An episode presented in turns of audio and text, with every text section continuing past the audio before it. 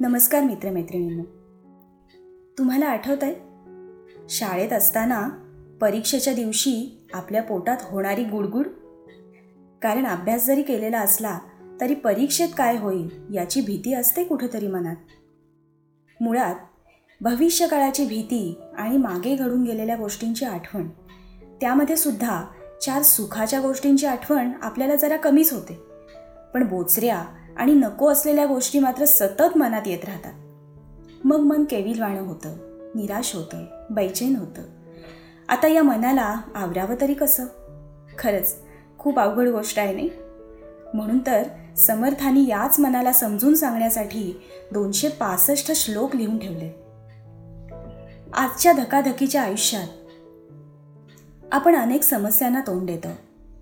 किंवा असे काही प्रॉब्लेम्स जे आपल्याला आपल्या आयुष्यात कदाचित आत्तापर्यंत कधीच फेस करायला लागले नसतील. मग हे असे प्रॉब्लेम्स जास्त स्ट्रेस निर्माण करतात. असं म्हणतात की world is reflection of your thoughts म्हणजे जग हे तुमच्याच विचारांचं प्रतिबिंब असतं. जसा आपण विचार करू तसं जग दिसतं आपल्याला. काही काही प्रॉब्लेम्स तर इतके सहज सॉल्व्ह होण्यासारखे असतात पण आपण तसा त्या अँगलने कदाचित विचारही केलेला नसतो. आज आपण बघतो कितीतरी लोकांना हेल्थ इश्यूज आहेत. फायनान्शियल क्रायसिसमधून जावं लागतं आहे कुणाला रिलेशनशिपचे इश्यूज आहेत? आता ॲज अ फर्स्ट स्टेप हे महत्त्वाचं आहे की आपल्याला हे रिअलाईज होणं की basically there is a problem कारण बरेच वेळा असं होतं की आपणच ते इग्नोर करतो. डील करायचं टाळतो त्याच्याबरोबर. आणि मग कालांतराने हे साधेसुधे वाटणारे प्रॉब्लेम्स खूप अवघड होऊन बसतात. आज अनेक रिलेशनशिपचे प्रॉब्लेम्स आपण ऐकतो बघतो. मग ते कुठलंही रिलेशन असो. कुणीतरी आपल्याला काही बोललं की आपण हर्ट होतो वाईट वाटतं. कारण आपण तसं एक्सपेक्टच केलेलं नसतं. रादर आपलं एक्सपेक्टेशन काहीतरी खूप वेगळं असतं. मग ते तसं घडत नाही आणि मग मन उदास होतं. आपल्या मनात येतं की त्याने किंवा तिने माझा अपमान केला माझा इन्सल्ट केला. आता हे एकदा का आपल्या डोक्यात रेकॉर्ड झालं की मग विचार येतो? सगळेच माझा इन्सल्ट करतात. खरं तर प्रत्येकजण ज्याच्या त्याच्या संस्काराप्रमाणे वागत असतो. त्याचा इन्सल्ट करायचा असा हेतूही नसतो कदाचित. त्याचं रिझन असतं त्याच्याकडे. पण इथं आपण आपल्या मनात काय रेकॉर्ड करतोय हे महत्त्वाचं ठरतं. आणि नेक्स्ट टाईम पुन्हा जेव्हा त्या व्यक्तीला भेटतो आपण एखाद्या प्रसंगामध्ये तेव्हा तेच रेकॉर्ड केलेलं पुन्हा आठवतं. हे सगळं होत होत होत आपलं आयुष्य सरतं. आपला कॉस्ट्यूम बदलतो. पण असं म्हणतात पुन्हा तेच संस्कार घेऊन आपण जन्माला येतो. कुणी हर्ट केलं की मन जड होतं.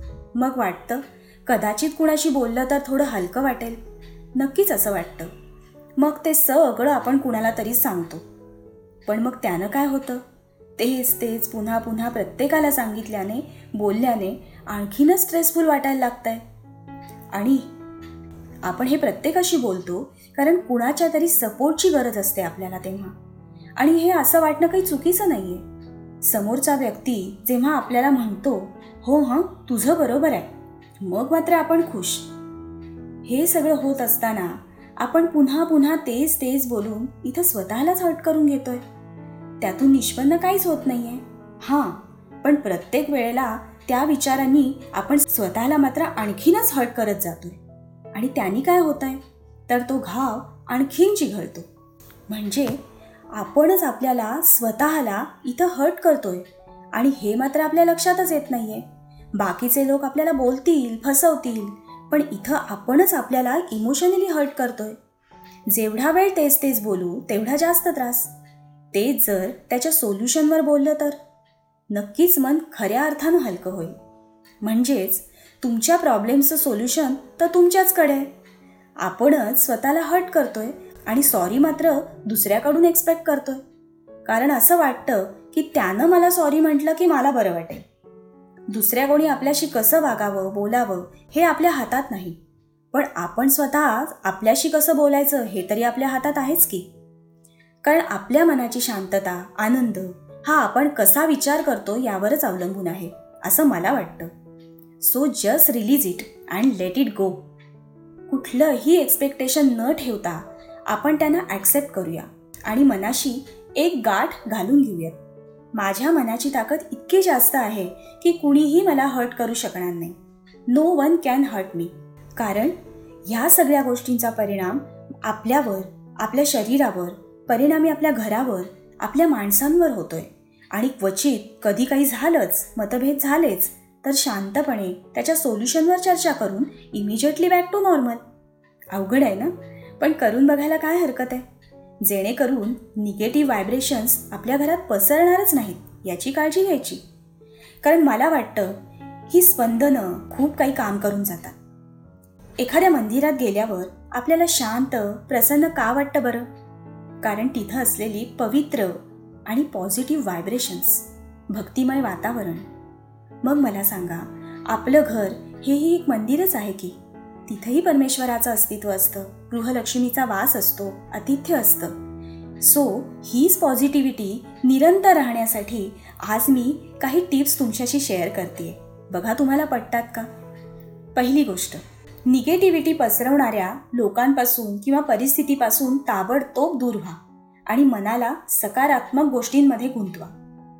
दुसरी गोष्ट तुम्हाला खटकणाऱ्या गोष्टी मनामध्ये वारंवार आणूच नका आणि त्याबाबत कुणाशीही चर्चा करू नका. आणि शेवटची गोष्ट कोणतीही व्यक्ती वाईट नसते. त्याचे संस्कार किंवा विचार वाईट असतात. त्यामुळे अशा व्यक्तींच्या सानिध्यात आल्यानंतर कोणताही पूर्वग्रह न ठेवता एका स्माईलने त्याला सामोरे जा. आणि हेच स्माईल तुमच्या भोवतीची निगेटिव्हिटी क्षणात दूर करेल बघा तुम्ही. थोडं अवघड आहे पण मला खात्री आहे हे तुम्हाला नक्की जमणार. आणि मग बघा आयुष्य खरंच खूप सुंदर आहे. मित्रांनो आजचा हा पॉडकास्ट तुम्हाला कसा वाटला हे मला नक्की कळवा. तुमच्या रिप्लायची मी वाट बघते हं? मला तुमचा वेळ दिल्याबद्दल तुमचे मनापासून खूप आभार.